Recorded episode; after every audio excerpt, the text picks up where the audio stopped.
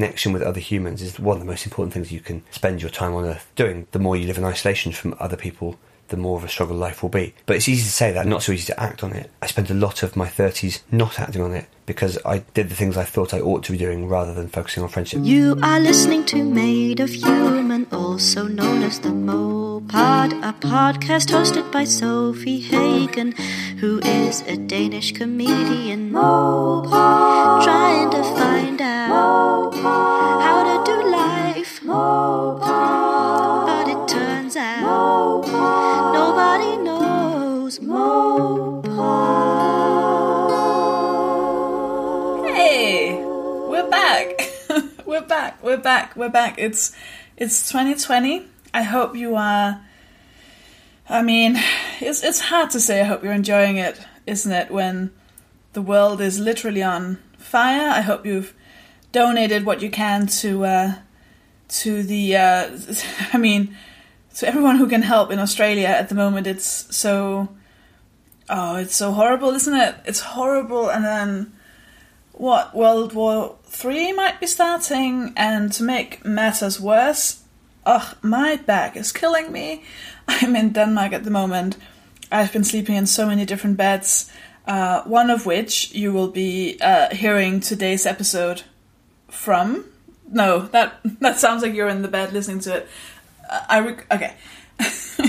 Basically, it's a two-parter. It's a Mark Watson two-parter, which is now the tradition in in the Made of Human podcast, where uh, Mark and I get together on New Year's, around New Year's, and have a chat about. Just have a chat, really. And this time it ended up being that on New Year's Eve, on the 31st, I uh, spent the night at his place. That's what I meant about the bed, because we sat in the bed recording it. And then the next morning, uh, he came back into the room and we recorded another part. And this part is sort of about the past, the past year. And uh, next week's episode is about next year, this year, I guess, in theory. That's what I meant about the bed. So I slept in that bed. Then I, next night, I had to sleep in an airport hotel. And then the night after that, I stayed in a hotel here in Copenhagen where I am now doing press for my book, which has just been released in Danish. So my back is um, not a fan. Not a fan of my. I was about to say shenanigans. Is that something that people say still in English? Anyways, I uh, I'm gonna let you listen to my my chat with Mark. He's obviously my favorite person, and I mean nothing. Nothing's easier than speaking to him. He's what's the word? He encompasses. I'm because I'm in Denmark. I'm thinking in Danish. I might I might sound strange, and I will forget words. But he encompasses the everything that made of human is. You know, he's a an introverted. Uh, is he? An, yeah, I guess he is an introverted bit. He's like this very thoughtful, kind. If he knew how to turn on any piece of electronic, I'm sure he would be listening to the podcast himself. Oh, I shouldn't say that because I know he actually has listened to some episodes. I don't know. He says he has, but I can't imagine listening to a podcast episode where you're that close with the host and then not texting them. Why wouldn't you, he text me? Mark, well, he's not going to listen to this one, is he? Because he's on it. I'm going to say that in another episode. Mark, if you're listening, why wouldn't you just be like, hey, great episode? You're lying. You've never listened. Doesn't matter. I'll take that up with him in my own time. Real quick, uh, if you're listening to this on the day it comes out, if you're listening to this before January 10th, oh my god, I hope for your sake there are still tickets left to The World is on Fire, so let's do a show on Friday, the 10th of January at the Union Chapel in London. It is going to be one hell of a lineup. Very few of the people on the bill have not been well, one one person on the bill Two people on the bill have not been on Made of Human, the rest have. It's Travis Alabanza, Megan Crabbe, uh, Jolie Bishop, Rosie Jones, Christelle Rasmussen, Scotty Glambrew, Michelle Elman, and Jess Baker. It is an insane, I'm sorry for being ableist, it's an incredible Oh, insane! I can say that I'm reclaiming it because I'm insane. It's an insane lineup. It's an amazing evening, and if there are still tickets left, do go and get tickets for that. And then, and I haven't mentioned this a lot recently, so I do want to bring it back because I've not been touring for about a month now. So my tour starts again here in 2020. and I will on the 31st of January is my first show in Farnham. Then I'll be in Oxford, and then Oxford again. I'm doing two shows in Oxford just so I can stay in a haunted hotel. I will be in Maidenhead, Fareham, New Milton, York, Sheffield, Lancaster, Didcot, Aldershot, Canterbury, Glasgow has been announced, Colchester, Cambridge, Leeds, Ul- Ulnwick, Folkestone, and Bristol. And we are very, very soon announcing Brighton. And I'm just going to tell you right now the room is too big. It's way too big. If you're in Brighton, uh, please make a lot of new friends that you can bring because I'm the, I think the venue is bigger than Brighton itself. So I'm gonna need all of you to come because it's because I've not been I've not done a show in Brighton for a, for many years. So I'm gonna need I'm gonna need you all to come. That's all I'm saying. Also, if you live in Didcot, um, can you get more people? I think like five people have bought tickets for Didcot. Anyways, also Bristol, I think is selling out. Never mind. These are all details, but please do come. Uh, tickets on sofiehagen.com forward slash tour, and I cannot wait to get back out there. I cannot wait to meet you all. Uh, I'm just, I'm quite excited about this year. I'm quite excited, but in the theme of the episode, episode, in the theme of the episode, uh, this um, this this episode isn't isn't about ne- next year, about this year. It's about the year that has passed, and it is a conversation between me and my favorite person, um, um, Mark Watson. And if you want to know exactly how we were dressed, go to mine or his Instagram and look at the photo from New Year's Eve. Uh, that is what I want you to imagine uh, that we did. Uh, the, that's how we were dressed on the bed as we were recording this episode. So do enjoy uh, that and do enjoy this um, episode with the incredible Mark Watson.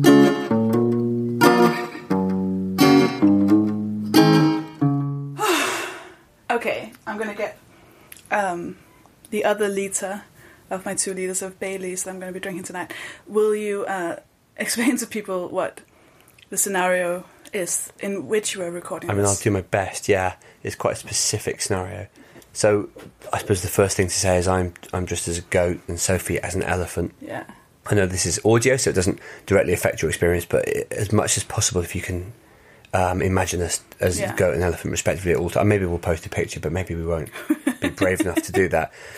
Uh, the reason is that um, I'm entertaining my children as best I can on this New Year's Eve, and um, we're going to show them The Greatest Showman, which is a film that might is sort of like uh, I was going to say like crack to my kids, but uh, hopefully with less harmful uh, long term effects.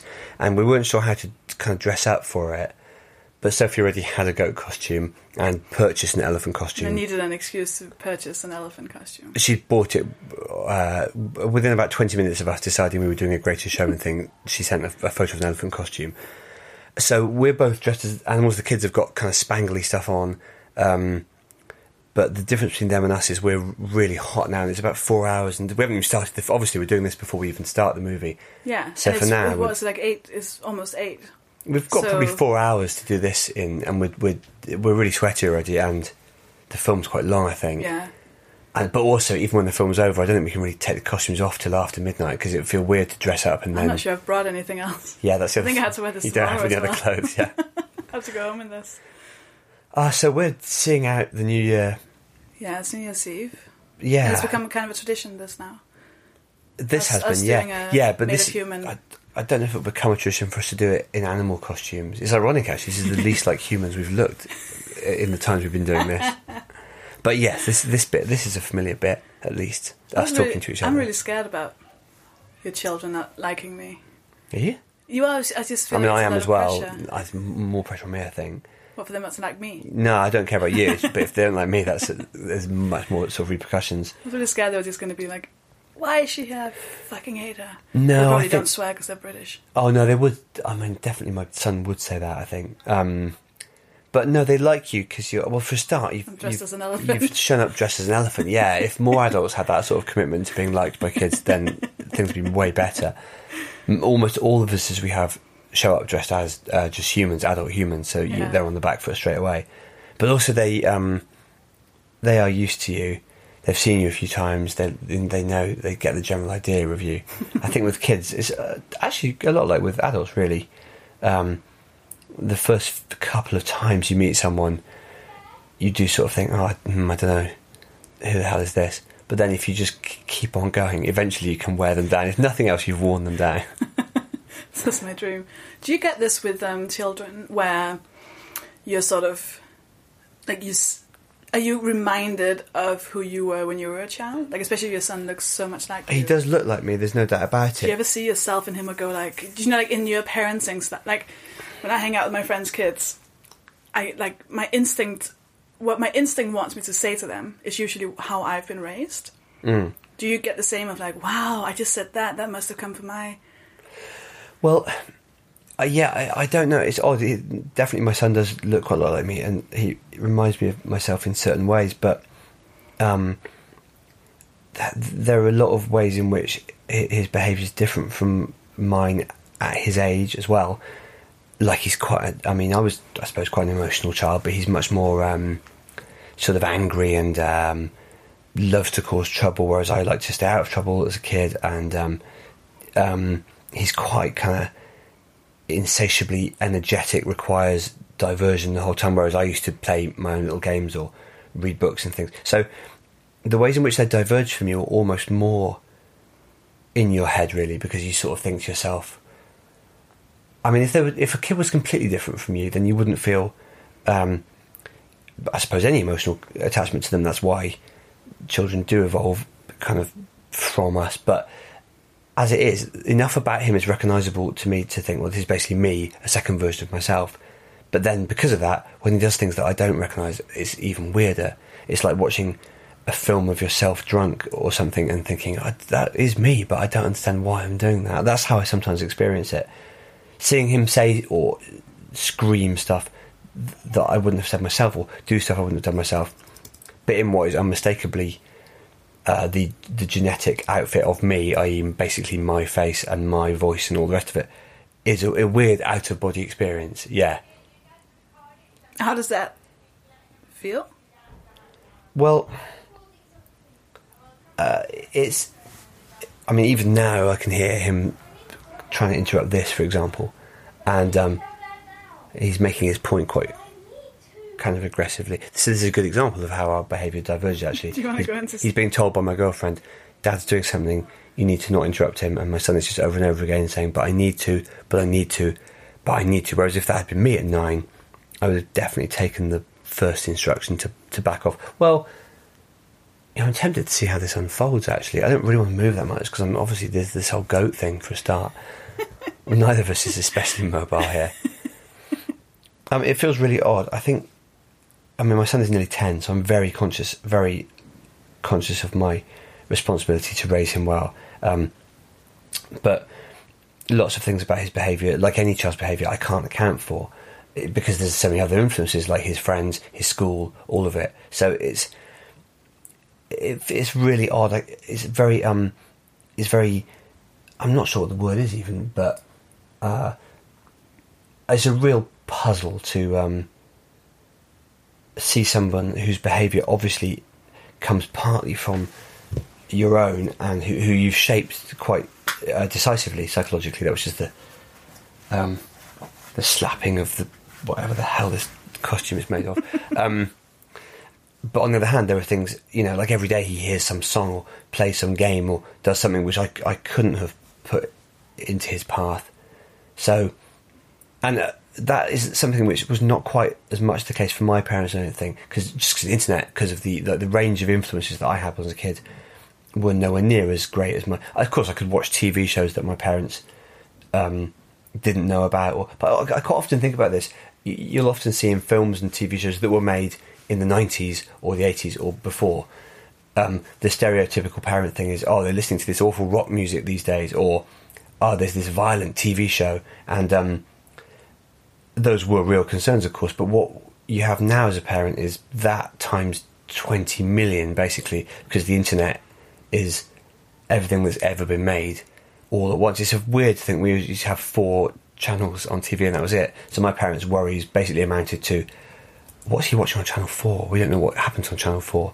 Whereas the equivalent of that to the modern parent is, um, I wonder how my child will be reacting to being exposed to the sum total of all the thoughts, art, and hate ever unleashed by humanity. and of course, you can you can restrict their use of the internet, but that's just kind of a I don't think that's really possible, is it?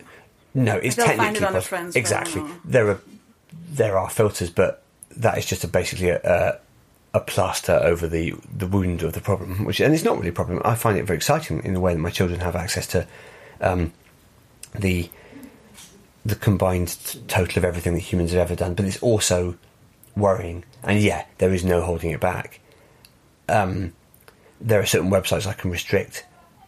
I mean, YouTube is a good example. You can there's a thing called Kids YouTube or YouTube Kids, which um, you can you can make sure that your uh, tablet or computer only plays that, so he's not able to see uh, restricted stuff. But in practice, that just makes them wonder more about what might be on the actual YouTube, the adult YouTube, and of course, as you say, you've only got to have a friend who's twelve, and they probably do have proper. so yeah. yeah, all of this is a challenge. But what it means is to come back to your original question. Um, I'm aware that the ways in which my children, the the things they're exposed to, and the ways in which their brains develop every single day, are uh, have hundreds of times more variables than was true of me. I think. I think I'm more curious about your your own if it in any way makes you reflect about you. And if you have any thoughts about yourself and how you were raised and what you became and you know, because I and I'm saying this because that's how I react when I'm with my friends' children. I have these. I, I'm immediately brought back to me at that age, going, "Oh, this explains this," or "That's why I do that," or "I wish that hadn't happened," or I mean, not in like a deep emotional trauma kind of way, but just I quite often see uh, things happening to my son and or my daughter, but especially my son, and imagine just because he's older, I imagine uh, how they might talk about those episodes in future therapy or in just in future conversations. I quite often this is the thing we're all aware, both you and I, and most people our age are aware of the way that, that um, childhood experiences form you, and so I'm thinking about that all the time. I'm often looking at him thinking. And part of that, every parent does that, thinking, oh, he'll remember this. This will be a great memory for him. This will be something he looks back on. But there is this, the flip side of that is, is, am I, is this something which is tainting him now? Will this lead him to hate dogs forever? There's a lot of that. And you can sort of overanalyze it, I suppose. I, I definitely do think about it quite, I feel like, uh, in terms of how it makes me think about the way I was raised, um, my own childhood looking back seems much simpler than my children's uh, is or are because um, the world was simpler, but also I was a first child. Um, my parents lived in a very harmonious way. Largely, I had a not outrageously privileged but pretty lucky, straightforward childhood. So anytime I don't feel as if I'm supplying my kids with those things, I feel really weird and guilty about it. For example, I'm not with my uh, wife, with the mother of the children anymore, so they've grown up in a much more complicated family situation. Um, I, my kids have had to travel around much more. They've enjoyed lots of nice things as well, but um, they've had a much more complex and probably muddling um, early childhood than I had. And you can't help comparing the experience you're giving your children with what you had. I think. Having said that, um, I mean, I'm sort of uh, happy with the person I've turned out to be, but it's not as if the way I was raised was the only way you can raise people. It's impossible when you're looking after a kid to know whether whether they'll kind of turn out to be what you hope or not anyway. So I try not to put too much pressure on myself. Uh, for example, my son could could yet turn out to be um, some sort of great artist or in any field or creator, thinker. Not even a great one. I don't attach any importance to whether he becomes famous or not, but you know, he might end up being uh, hugely creatively fulfilled and alive. And part of that might be because of the um, slightly weird childhood he's had. And I don't know if that would be better or not. Of course, not if he's unhappy. But um, it might be that the things I'm trying to avoid exposing him to would end up being better for him, and vice versa. So basically, the future is such an enormous unknown um, that every time I think I'm doing it wrong, parenting, I remind myself that nobody um, has a clue. Like my parents gave me a reasonably, well, a very secure, ordinary, uh, safe upbringing, and I've ended up in the arts uh, as sort of a, a risk taker professionally, doing weird stuff, doing things which they couldn't have anticipated. All they tried to do was make me happy and safe, but they, they couldn't possibly have guessed, they certainly wouldn't have guessed that I'd be a stand up comedian. That wasn't a phrase either of them would have been able to come out with in the 80s. Um, almost everything that I've done would have surprised them, I think, even though they planned to be the best parents they could. So I think there's probably a lesson in that. You do the best you can, but then things probably go off in a totally unprecedented direction anyway. What I don't. I mean, my memory is the worst, so I don't remember what we were talking about. You remember I've done it before, though, right? I remember you've done. You've done probably the Yeah. one who's done it the most. And we've spent time together. You, you I know remember who I who you are. Yeah, yeah, okay, sort cool, of. It's cool. like a, it rings a bell. you, you talk about your memory being bad so often. I, I sometimes worry that every conversation is just Listen, Steve. yeah immediately going down the drain. no, I'm just. I just don't remember what we talked about in the previous one, but. To be honest, I essentially- don't remember it clearly because it does No. feel like an awfully long time. Yeah, that we year. did talk about it, and it's you don't know which one of them I'm recording. To be fair, That's true. Uh, what's happened in the last year for you? It's New Year's Eve, so I, and I, I know you're kind of you're a reflective person, and so am I. And we both like today. We like the turning of the of the time. We like a, an excuse to think about the past and the future. So we did talk about this last year. I remember that much. Yeah, about talked the New fact that these and kind stuff. of yardsticks are But important. didn't talk about last year was this year because it hadn't happened yet. Yes, that's right. So 2019. I'll, I'll just say, by the way, that I haven't Hmm? ever even listened to last year's one back. The only way I know that it even went out is because of the tweets of Yeah. listeners. So if you're listening to this, please do tweet us to let me know that it exists because. Um, Oh, did they? I don't even remember that. oh, we had a few tweets, but just enough for me to know that it definitely did happen. did happen. Because if you don't remember it that well, and it's not that I don't listen to the podcast, I just rarely listen to anything. Oh I'm yeah, no, on. I don't. I don't listen to that. So between the two of us, this might as well not have happened. So we really are relying on people to validate us. I think. yeah, more please let us know. Remind us what we talked about. Also, while you're asking me what's happened in the past year, um, we're in the we're at the top in the attic of my house here, and um, the town hall is just across there, and you can hear the, the bells go every hour. So, as if we needed more of a kind of sinister Mm. Yeah. reminder of the year about to turn, we've literally just heard this dung dung. Yeah. Four hours to go now until 2020. Um, I think it, it's been um, a satisfyingly full year. Sometimes people say, I feel like the year's gone by in a flash, and I, I don't even know where it went. And I definitely don't feel like that. I feel like I've done loads of stuff this year. Um, uh, quite a bit of it with you, I suppose. Yeah. Uh, I've spent lots of time.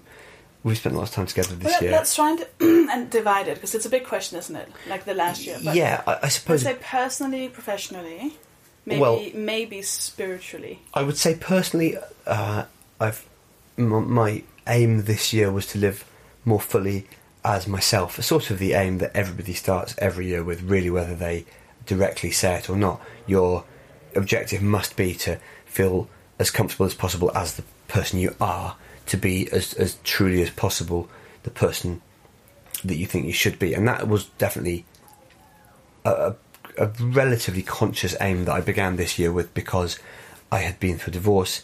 I, to some extent, begun my life again.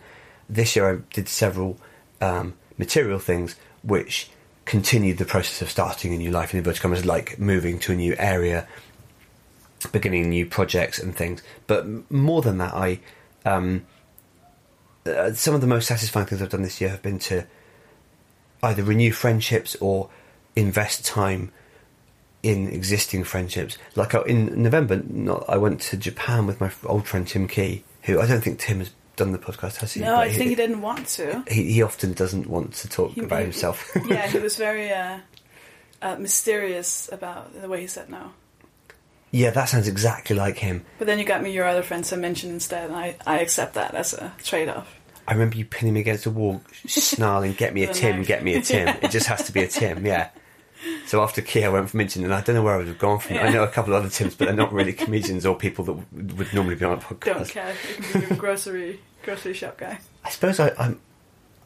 Well, I, I'm one degree of separation from Sir Tim Rice. That would be quite good, wouldn't it? That'd be quite cool. But I, I, I, the very fact he's called Sir suggests that I can't really just text him and say, "Hey, will you do my friend's podcast?" I mean, maybe that's your 2020. Would be amazing. Go. I mean, it's, it's basically the same as getting mentioned. It's a, a like a, It a be musical quite a guy. one. Yeah.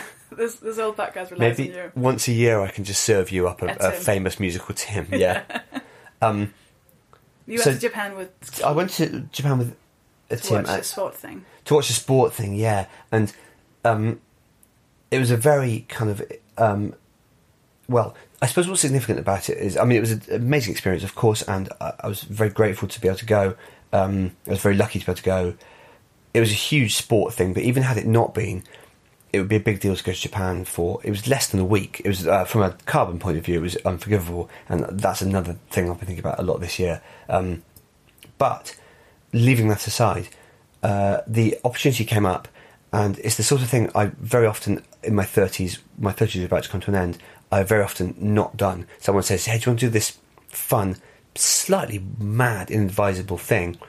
Uh, eight times out of ten, I have said, "Oh, I really do want to, yeah, but I'm not going to. I'll do the um, sensible thing, which is to work or uh, look after my kids." Or and this was an occasion when I um, rescheduled the work which needed to be rescheduled, which took a bit of doing. Apologised to various people that I was inconveniencing. Essentially, put the um, task of just hanging out with my friend for a few days first, and it, it was a very exciting trip to go on. But it wasn't for me. It wasn't really about that. Um, it was about spending time with with Tim, a friend that I've had for eighteen years, but who I've only spent very small amounts of time with. One of my closest friends, really. But I'm I'm at the sort of age where you could name a handful of your closest friends and still struggle to say when you last spent really satisfying time with them because people's lives get more complicated, uh, families and things get in the way, and I don't mean get in the way negatively. You just have to prioritize those things. So this was um, that was the most extreme example, but several times this year, I um, found an opportunity to spend two or three days with friends, or or even not, if not two or three days, I did activities with friends. I think that concentrating on friendship has been one of the things I've done most successfully this year. Um, because Why was that important? I think because uh, I, I don't know if we talked about this last year, but I for the past couple of years I've been we've certainly talked b- b- before about the fact that I run quite a lot and um, I trained and, and trained for and ran a marathon uh, now about a year and a half ago, and in the course of that I realised how much good it was doing me psychologically to run, but um, it had always been something I regarded as sort of a bit of a luxury, like something I would fit into a free half hour. And after that, I made myself uh, more or less schedule two or three runs a week, that were almost non-negotiable, in the same way that you do with therapy, or that one lots of people do with um, essential tasks. And I've pretty much kept to that. And in much the same way, I started to realise that I thought of hanging out with friends or doing fun things with friends as um, a kind of fortunate bonus which you can fit into a week if, if possible. And I've tried to readjust myself to thinking of it as something essential that you need to grow and thrive in the same way as I need um, physical exercise. And I haven't always, it's not as if every week I get to do it, but at least a few times a year I need to be in a situation where I'm just purely with friends and also day to day as well. I interact with friends more now. I make sure that I'm checking in on people, um, texting people, arranging to meet people even if only for half an hour. I've done that much more consistently this year. Even if some of them haven't come off, it's just ended up being a, a pledge to meet in the new year. At least it's a pledge that I actually mean. I, I'm sure some people listening will be familiar with this thing if they're at my sort of age where you, uh, because you've met so quite a lot of people that you like by my kind of stage in life, you, you can spend um, the greater part of a year saying, "Well, we must meet up, we must have a drink," and half the time you don't mean it or even want to. That just becomes a shorthand for this is the end of our interaction. I, I wanted to try to differentiate between the people about whom I would just say, "Oh, I must meet up with them," and the people that actually meant it about. Cut off the the former group and focus really hard on that group. So I think I've done a without alienating anyone directly or being mean to anyone, I think I've done a quite successful job of curating my friendship group this year by lavishing more time and love on the people that matter and gently letting the people go that didn't matter. And that's something I, again, you can look at that as being quite a frivolous thing to do, but one of the key lessons I've learned in certainly the second half of my 30s is that if you don't invest time in close friendships, then you really are terribly alone in the world.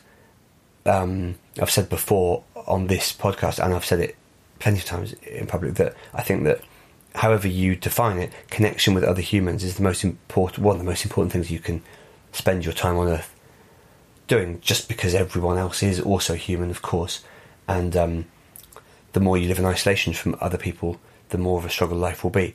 But it's easy to say that, not so difficult to act, uh, not so easy to act on it. I think, and um, I spent a lot of my thirties not acting on it because I um, did the things I thought I ought to be doing rather than focusing on friendship. Basically, these days I treat friendship and um, the cultivation of friendships as being as important as like running to look after your heart or all of the things that were essential. So you've added a new way to focus on yourself. Yeah, I think so. Uh, uh, looking after like, friendships is sounds, a, that sounds selfish. I don't mean it. no, but it's, it's a form of self care, Yeah, isn't it? self-care. Having proper friendships is a form of self care. yourself and your own growth and your own. I think so. and- I think it took me a long time to understand that fulfilling friendships, friendships in which you feel safe and which bolster your sense of self, are um, utterly essential to your sense of who you are. My friendship with you has taught me that. Um, all of the people, and there aren't many people like you, but the, the key people I've focused on over the past five years, all of them have um, contributed a part of my personality to me. And there are loads of different ways of approaching that. I'm not suggesting that you have to text six people every day, to, but for me, it's really important to be in a constant dialogue with a handful of people to orient myself. He's shouting again, my son, but there we are. It's shouting for you. Sorry, It's shouting for you. he is shouting for me, and I will. I might try and just- address it yeah, this time. Yeah. it. What is it, Get? Why six minutes? Have you recorded something? Yeah. Listen, I will do soon. Me and Sofie are just doing a podcast. You know what a podcast is? Yeah? Well, it's basically like a, a, sh- a thing you put out on the internet and people listen to it. And as soon as we finish doing that, which won't be long, I'll come and watch the thing, okay? You want everyone to watch it? What is it, like a trailer? What is it? In clips? Okay, well, if you want everyone to watch it, we will do, but you'll have to wait a short time, okay? Why don't you play a couple of games of FIFA or something? But the battery should be, it should still be charging. Yeah? What battery are you on? Hmm. Okay. Or you could just go down and, like, hang out for a bit. It won't be long. Yeah? Alright, I'll be there soon. I'm keeping all of that in. Yeah, you should. I think what that's what everyone wants. Yeah. Uh, Look into Yeah, remember when that Watson, the father. there was that North Korea expert and the kid came in and it was on the it was Oh on yeah, live news. the and- viral clip. yeah, that was one of the most loved things of the decade. So like, if I can get a bit of that action, that was basically the equivalent of that, just not as not as visually exciting. It's the same basic thing. A person struggling to maintain uh, work and family life. What have you learned in 2019? Um,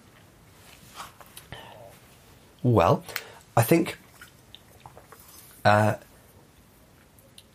one thing I learned was I um, this year I completed a novel. It was the first time I'd finished a book uh, since 2015. Writing that is, I've finished reading some books since then. Although actually, that's not as much of a joke as it should be because it t- takes ages even to read a bloody book, let alone write one.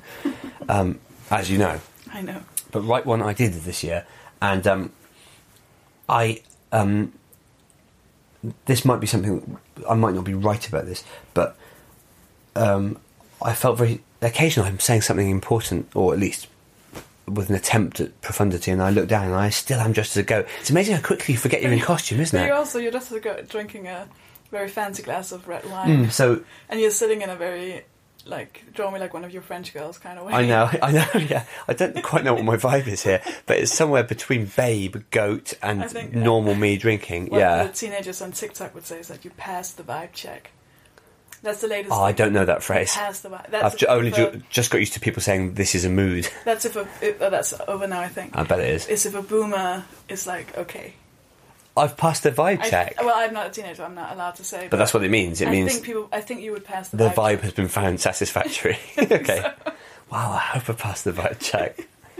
Um, yeah, I um, You wrote a novel. So I Can I novel- say that I liked it? yeah, you were Can one of I the very small handful of people that have read it so far. I really, really liked it. I'm, I mean, I really appreciate it. Obviously, um, I read it in one go because I couldn't put it down. It was really, really good. I, I'm happy with it, and but I think um, I haven't really. It will. I've been talking to the publishers. The publishers already in place and everything, so it will come out probably in the autumn, uh, and they are very keen to try and make it as successful as possible. And um, people are my agents are trying to sort of you know get it uh, to be bought by a TV company or adapted film, all this kind of thing. The thing that the type of stuff that happens uh, when you've written a novel, but which pretty much never really comes to fruition, or you're very lucky if it does. But the thing is, and I might go back on this. In, in fact, you'll you'll you will see me go back on this. But I basically, I think I don't really care how successful the book is too much because I genuinely do feel like it was the best book on this occasion that I could have written. That it's the best version of itself that it could be, and that I took enormous satisfaction. It wasn't all fun. There are times when you're stuck, and you, the longer it goes on, the more sick you are of it. All of this, but basically, I, I took massive satisfaction from the process of uh, writing it. I don't really like fireworks, but there's going to be a lot more of this over this. All right, I also fucking hate fireworks. I think people who do it. yeah. You're a more caring, empathetic person than me, but I hope they all die in a fire. In a fire caused by the fireworks, by the like you hope that they killed hope they themselves, setting them off. And just fly back into their mouths. I know it's Yeah. an irrational, probably caused by trauma kind of fear. They are awful, though. I mean, fireworks are awful. Let's be quite selfish. honest. Yeah, It's selfish and should be punished. I hate it. they alarm a lot of people and animals. And yeah, sure, it's because of the animals, but also me. It's mostly about me as well. Like I'm Sorry, not, my- I'm I'm not much of a fan of animals, but every year I pretend to be really into cats and dogs in order to make a preachy point about how people shouldn't alarm cats and dogs with fireworks. But it's basically us we're talking about. I Yeah. tell you, when I was like five, my mom lit a firework inside the house because you thought it was like a candle. No, you never did tell me the that. whole flat, uh, house went on fire. Oh my god! Well, look, We were like hiding under the table. th- I mean, I, you know, someone else is paid to be a therapist, but I feel like there might be a possible connection between that and, and your fear Yeah, of you? I'm not in a rush to get it fixed because I just feel like I'm.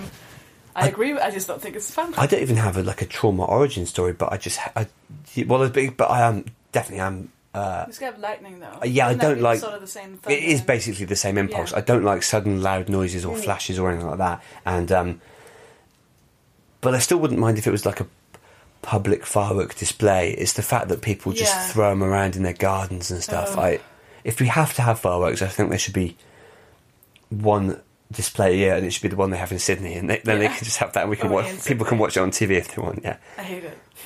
Anyway, Anyway. um, so uh, yeah, although it's um, th- this is the sort of thing that people, creative people like you and me, say a lot and then fail to live up to. I think it's true to say that I learned from the experience of writing this book that if you want to make something enough, and if you enjoy making it while you're making it, then that is its own reward, and you don't need to worry too much once you've finished making it. It's something which writing a book can teach you in a way that perhaps doing a stand-up show can't, because you know we both know that if we get a show ready for say Edinburgh, as we are, um, even if we are delighted with the show, it's almost impossible for your reaction to it not to be changed by the experience of doing it at the festival, the reviews. Even if not, even if you don't care about the reviews, you're you're people you're aware whether people are talking about it. Basically, comedy is quite a um, kinetic, organic thing. As you're making the show, it is already changing because people are reacting to it, and that changes your reaction to it. And so, the um, amount you are satisfied with one of your comedy shows is, even if it's 100%, it still feels like a changeable 100%. Or if nothing else, you become fatigued by doing the show over and over again and you come to hate it. Whereas with this book, and I still haven't finished everything, it'll still need but I, I do feel as if I made a thing which, when it comes out, slightly unlike a comedy show, I'll be able to say, this is now finished. You can have it if you want or not. I like it. Um, and crucially, I really enjoyed the process of making it. And that's a lesson which it's not as if I learned that for the first ever time this year, But every year I need reminding that if you want to make something, then you should do it and enjoy doing it. And then as soon as it's over, say, I have done that now and forget you ever did it. And a, a novel is great for learning that lesson because it takes ages. And if you're not enjoying it, then you won't finish it. You have to like it. So I learned th- about myself uh, afresh that I love uh, creating, I love writing, I love to create things of that kind.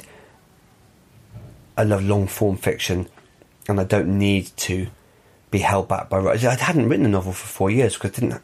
I didn't have a publisher. Um, my other, my previous couple of novels didn't do very well commercially, so I'd come to think there's no point in me even doing that. But there is a point.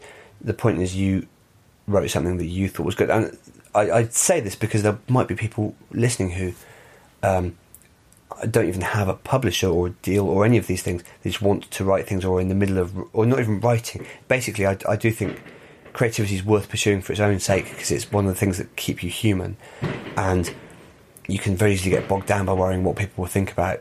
And it doesn't even just apply to creative projects. Almost anything you want to do in life, you can talk yourself out of doing because of a fear of other people's reactions. This year, partly because of the book and partly because of being in a happier place, I've learned other people's reactions are not that important. Your reaction to what you're doing is important. And is that something you have both professionally and privately, or like psychologically? I think the two go together, yeah, or the, the, the multiple versions go together. I, I think I've been in a um, much healthier, happier place this year because I'm in a good relationship, because I've learned to look after myself better because of people like you.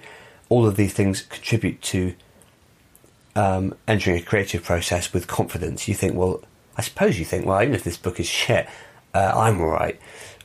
Whereas if if you feel as if uh, this is all I've got, everything hinges on whether or not I'm a good writer or a good comedian, musician, cook, whatever it is. You, a lot of people feel as if you create your best work in that kind of desperation mm. because of the stereotype of the tortured artist, and perhaps that does happen for some people. But on the whole, I don't think it's sustainable. I think you need to be in a good place mentally in order to. And it doesn't mean you can't be vulnerable. You have to be vulnerable, sensitive, maybe a bit wired. To write, I still am in a, state of high vulnerability and um, oversensitivity because uh, if I wasn't, I wouldn't be writing anything at all. But you don't need to be miserable or insecure to make things, and if you are, you will find it harder. I think so. I definitely learned that all over again, and I've learned various minor lessons as well. The thing about friendship. Um, I think I, I mean, just recently we we uh, there was the election, of course, a sort of fairly disappointing evening that we spent mm. together, and I, um, not just from the result, but from the entire process, I learnt another lesson which I already kind of knew, but which I, I had sort of confirmed to me, which is that uh, electoral politics, the sort of politics that uh, involves people fighting it out in Westminster is not the only way that we can influence the world.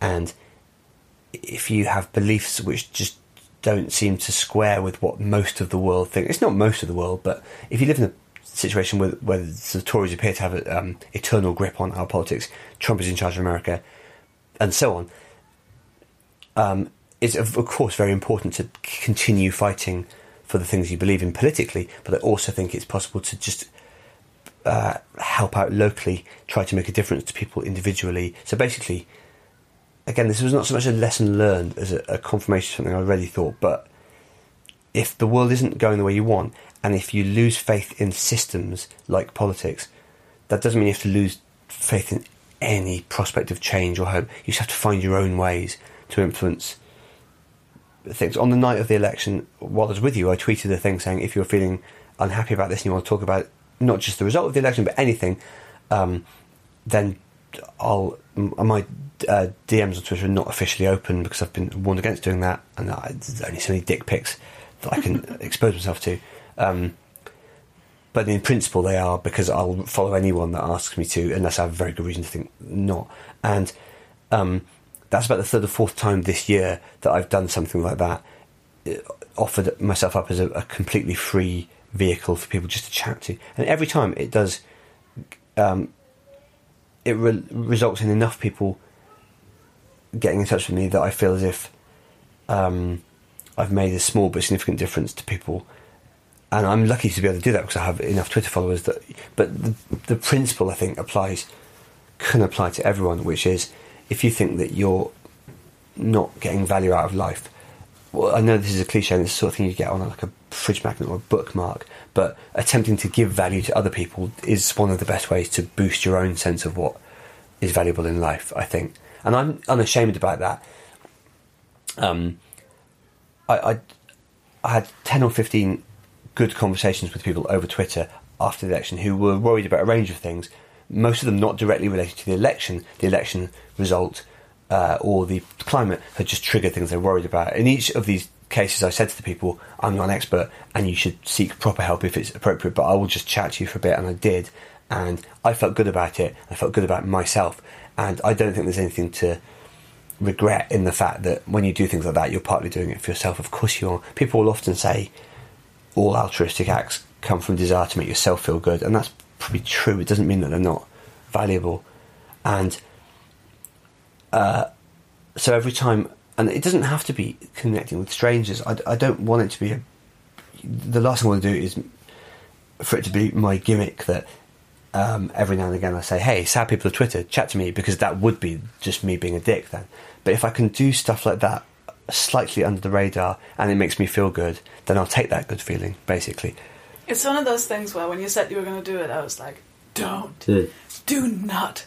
This is ridiculous. And people are going to be so weird. And then. I know, and ninety-eight percent of the time when you say that, I, do, I don't do the thing as well. I, I, I always But- do what you say. this was the thing where I was like, Um, I was like, oh god, I was really nervous, sort of because I have my share of weirdos because I am one, so I attract them, and I totally get it. Like I, and the thing Yeah. about weirdos is that often uh, we don't understand boundaries that well. So I was afraid that that was what was going to happen, and they were Yeah. going to put a lot on you, and I got really nervous for you. And then every single time it worked out really well, and I had to kind of check my own response to that and be like, oh, I'm only doing that because I have some kind of boundary issue myself, so I wouldn't know how to set the boundary. And then I re- around the election, I got so sick of social media and the way Yeah. the way the conversation is happening Yeah. on social media.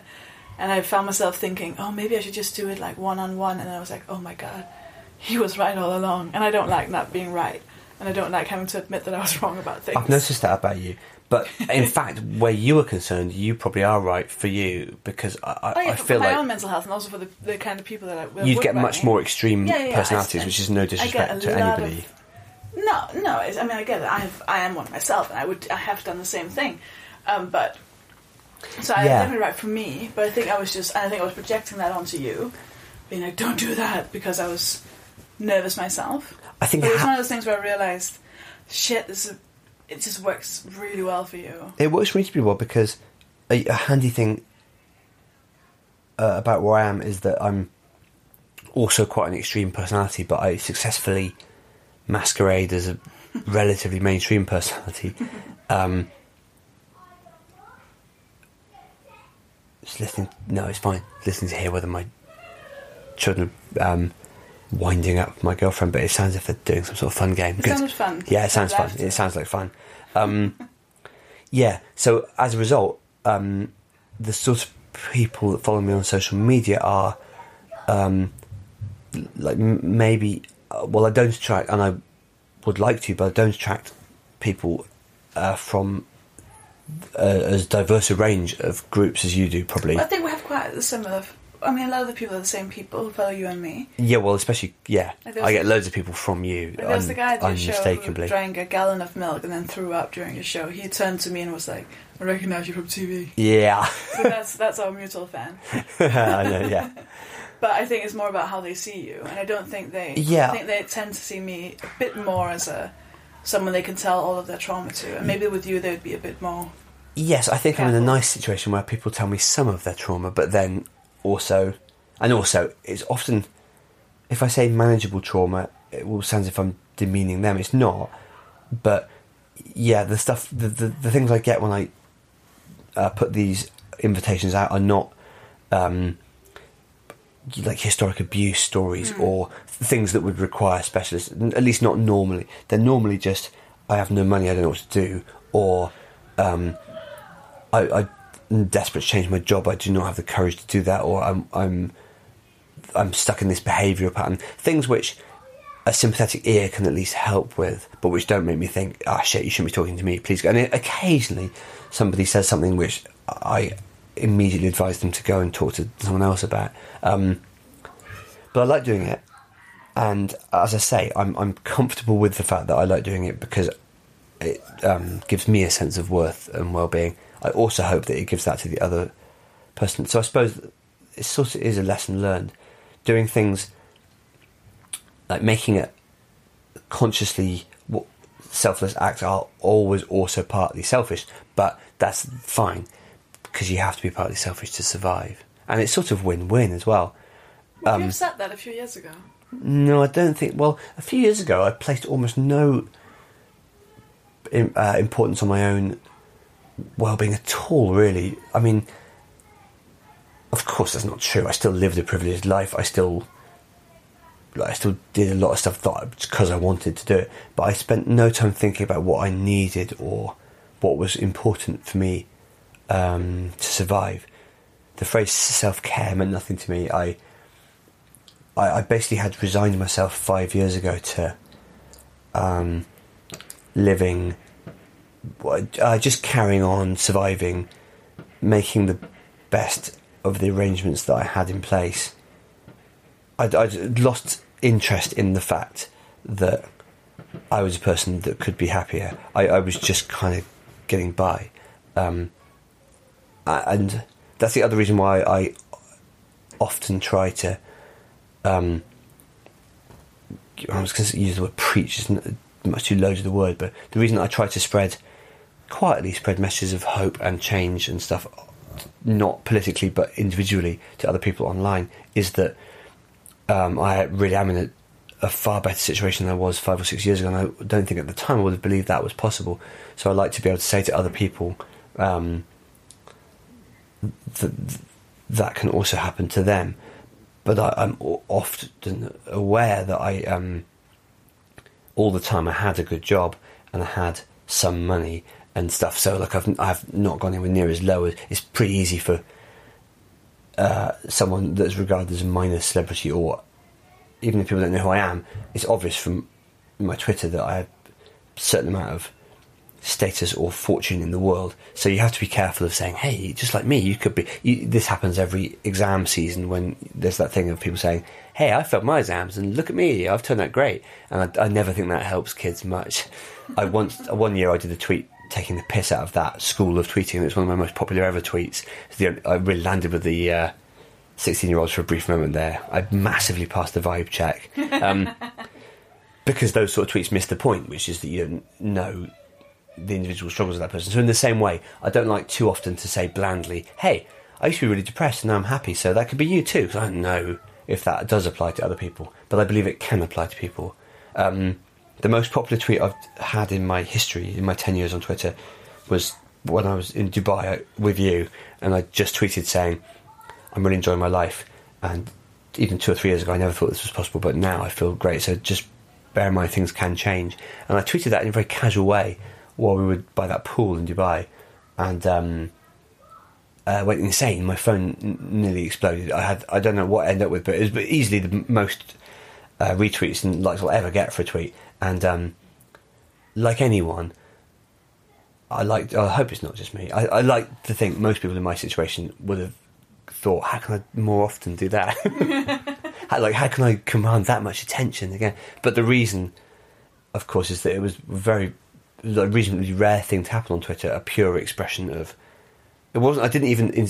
I didn't even tweet it to help other people. If I had, it wouldn't have been as popular. I was just my own brain caught me off guard, going, "Hey, things great," and that somehow tapped into something that people wanted to hear at but the people time. also smell the authentic- authenticity. That's right, because you'll see thirty tweets like that a day, yeah, but you then see a lot of people all doing that, hoping that one of them will. yeah, that's and the that thing. just feels like you need this so much that you're probably not okay. Yeah, there are loads of Which is why people that you, there are certain accounts that tweet ten times a day, going, "Hey, I don't know who needs to hear this, Yeah. but you are great and you are blessed and you will be amazing." And it turns out not many people do need to hear it because Yeah. it, you know, and um, but yeah, I learned from that that um, people do need to hear uh, positive messages, but as soon as you appear to be serving them up for them, they won't like it, which is right. And it's true. It's appropriate that the the the most people I've ever reached with a message of "Hey, things could be alright" was when I wasn't trying to reach anyone with a message. I was just saying it. So that's sort of my approach to this as well. I never wake up and think today I will continue with my campaign of "Do you want to talk to me about your problems?" It, it always follows from me just in a, in a moment thinking, "Hey, maybe I should do this," and I, I, that's how I'll continue to do it. I think, We're um, going to end soon, and then we're going to go and celebrate the new year. and then begin and again. whatever it was your son wanted to show everyone. Uh, but this, I felt like the first part should be the year that has passed. Then tomorrow morning we'll do next year. Yeah, that is a I satisfying feel like way of breaking good, it up, isn't it? Yeah. So to sum up this year, so anything you haven't said, anything you wanna Um, like, if you were to do like you're like the Queen, you're gonna do the New Year's speech. Oh my God, the Danish Queen had a cold during her New Year's speech. She was like she blew her nose during the New Year's speech. amazing. Is it live? Yeah. Because our Queen's one, like, obviously is filmed in Oh, advance, ours so is that live. could never There was happen. one point where she fucked Ah. up the uh, the sheets were in the wrong order. Oh, I think you- so you said this, yeah. were right, but then she was just like she was That is- winging it. I don't think they would have dared to do it live in this country for like forever, but especially Oh, not now. Ours is pretty cool. I know. She full on blew her nose on national TV. That's amazing. Anyways, so if, if the Queen blew her nose, if our Queen blew her nose during the recording of it and they kept it in, people would lose their shit. They'd love Yeah. it. it. Yeah. People would be like, "Oh wow." yeah, she's of course, really like- cool. Um, I think, I, I mean, it's been a good year. I'd give it eight out of ten, probably, um, b- because, I mean, professionally things have gone well, but personally, uh, more importantly, I've learned not to react to either highs or lows quite so violently. And it, basically, I've learned to look after myself better and value myself more highly, which means that everything else that happens doesn't touch me in quite the same way the reason it's not 10 out of 10 is that I still haven't done that perfectly. There's still been loads of lows, most of which I inflicted upon myself by through my reactions to things. Plus, there lots of things haven't gone my way this year, but and you would be the first person to remind me of this. You you cannot have a 10 out of 10 year professionally because you will not get everything go your way. Um, and you can't have a 10 out of 10 year personally either, because it'd be a very rare year where almost every week the stuff you wanted played out exactly. But you can. Um, you can have some control over your responses, and I've got way better at that, and I'm so much better at that than I am than I was three or four years ago. So, my hope is, regardless of how the world might sort of beat me up over the next few years, I'll always experience the year on my own terms. Like, okay, that happened. I know how to deal with it. And if that is the case, then you, it should never be less than about seven or eight out of ten. Um, s- I mean, tomorrow I'll ask you, or maybe I'll ask you now. If you had to give your year a score out of ten now, what would you do? I know it's a Probably a- really stupid way to talk about an entire year of your life. I think it's probably a five, but I'm quite forgiving about it. Like I know exactly why it was just a Uh-huh. and everything's just to do with something I can control now. Yeah. So it's like it could never have been more. Like I couldn't have done it better. Right. It was well, maybe it's the opposite. It was out of, completely out of my control, and I'm kind of okay with that because sometimes Yeah. you need a five. Sometimes fives happen, and I think Yeah. lot- the five has happened because I've spent a lot of time working on making me the sort of person who will always have tens. If that makes sense. Yes, I do understand It's been a lot Yeah. of working. It's been a lot of psychological Yeah. working. Yeah. It was just taking a lot of energy from other things. I think. Yeah. So like emotionally, psychologically, it's been kind of tricky. Yeah, but it's a five that with a view to investing in future. Yeah, I'm okay with five. it? Like yeah, yeah. five had to happen. yeah, yeah. I would say I've had years in the past that probably were like fours or fives, which paved the way for higher scores in the future. Yeah. But the difference is I didn't know at the time that they had to happen. I don't think. I'm painfully aware. I don't think I came out of it thinking because I was not analysing myself the way that you, you do. So I probably just thought, oh, that was really shit.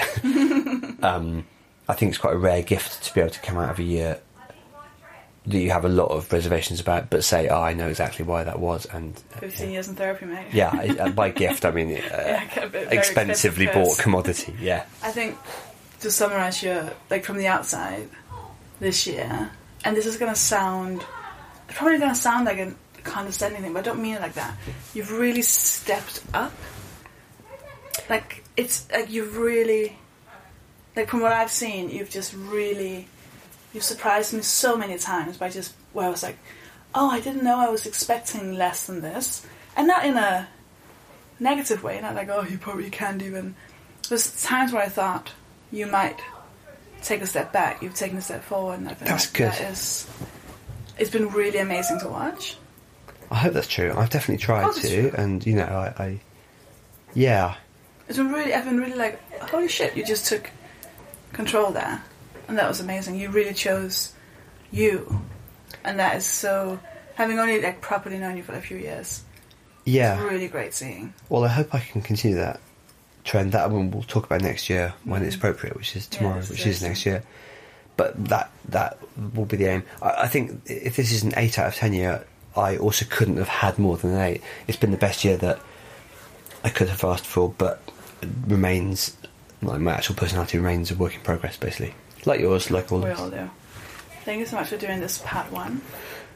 I mean, I'll see. You, I'll see. You, Not even tomorrow, is it? I mean, I'll, Well, probably not, I I'll mean, see downstairs. I'll see you. we see, Gonna go watch a video or whatever it was you saw wanted to show us. Yes. Then we watch the a video film. How much he like, likes me because I'm dressed as an elephant. Yeah, I'd be impressed if, if that's exactly what it is, but you never know. Imagine if he's done this beautiful, moving, six-minute I'm sure I'd tribute to you with loads of slow mo and like classical music and stuff, Turns out he was actually mine all along. and he somehow got some soft focus photos of your childhood and things like that. Oh, that will really lead Now me I'm to gonna reassess his iPad time. I'll teach him by the end of this year. Thanks so much for doing this, Mag. uh, thank you. Oh, do you, you plug, plug something? Because people might just only listen to this one. Yeah, if they hated it. Yeah, they might not listen to the second one. So to catch the ones that might not listen to the second one, plug something. What do I plug? Oh, I suppose the novel. Can you pre-book it yet? No, you can't. It, I don't think it will come out until about October, but you can at least remember. It's called Contact, and um, it's about some of the things we've been talking about about It's the connection really between um, humans, basically, and how we can how we can live better by uh, understanding each other. So, um, It's like a really deep, emotional, almost like M Night Shyamalan uh, conclusion where you go, "Oh shit." well, I've changed that a bit since you read it, Oh, but it still is that. It still is hopefully that. No, I feel like it- it'll. Um, everything can change the main. Bit. So then I'll, um, in a way, this is better than a plug because this will people will now look it up, but they won't be able to do anything about it yet. So hopefully, this will now nag away at them and they'll remember Mm. Yeah. it. And, When they and see they'll it, be frustrated. on It's a that, yeah. tease plug. Yeah. well, go follow you on all social media and I'll definitely do that. And and yes, I'm gonna. Oh, I'm then you'll definitely be notified when it comes out. Yes, and I'm gonna do the newsletter every three weeks in the coming year, which is. and follow you on gonna different. Instagram, even though you're so bad at it. I do it like I'm once, once every 25 years. Yeah. goat. Yeah, this would be a waste if this wasn't Instagram, Exactly. I suppose. This Yeah. very Instagrammable. Um, but definitely tweet me. That's my main thing. Yeah, yeah. tweet you that you've seen this. And then I'll know this happened. Thank you so much, Mike. Happy New Year. Oh, Happy New Year. Mopod. That was Mark Watson. And after this, we went to watch The Greatest Showman with his uh, children and his wonderful girlfriend Leanne. And I mean, by by the time it was 10 p.m., I could have fallen asleep. Don't know about you, but New Year's not really my thing. I drank about a gallon of Bailey's. It was, um, and then my back got broken. I'm over 30 now, is what I'm saying. Basically, a massive thank you to um, massive thank you to Mark Watson for doing that. Uh, stay tuned. I was about to say, uh, get, look forward to next week where I speak to. Oh, look who just texted me. Let me just check what he wrote. Maybe he wrote that he had actually listened to an episode. No, says he was going to send me an email about work. no compliments in that one. Now, uh, the next next uh, conversation we have is going to be on Wednesday. I because it was all a bit chaotic and we had children shouting uh, a lot. We didn't do the extra bit, but I will do that with him at some point. So it will come up on Patreon for the people who support the podcast at some point. I promise that. Um, well, and if you go and sign up for Patreon and support the podcast financially, you will get some of these extra bits, which is uh, the short, tiny six question interview that I do with the guests after the main recording with stories such as what's the most embarrassing thing you've ever done? and stuff like that. And it is it's very fun and I really enjoy it, and so will you. So I want to say thank you to all the people who do support. I am so grateful. I'm so grateful. if there's any requests, anything you, any thoughts you have about the year coming, please do let me know. Now I'm very aware that the lineup currently on the moped is incredibly wide. I know that it's not, and there's no excuse. I'm not going to sit and excuse it you know, I obviously haven't been trying hard enough. I've not been looking hard enough. I've not been planning well enough. I take that on me. I am. I just want you to know I'm aware of it, which means that obviously I'm going to try and do something about it. Uh, I'm a one person industry here. I am. Uh, things are tricky, but I hope that even though intentions don't generally mean shit, I hope. I hope it does. what a shitty thing to say. I'm working on it. I hope you'll have patience. I apologize.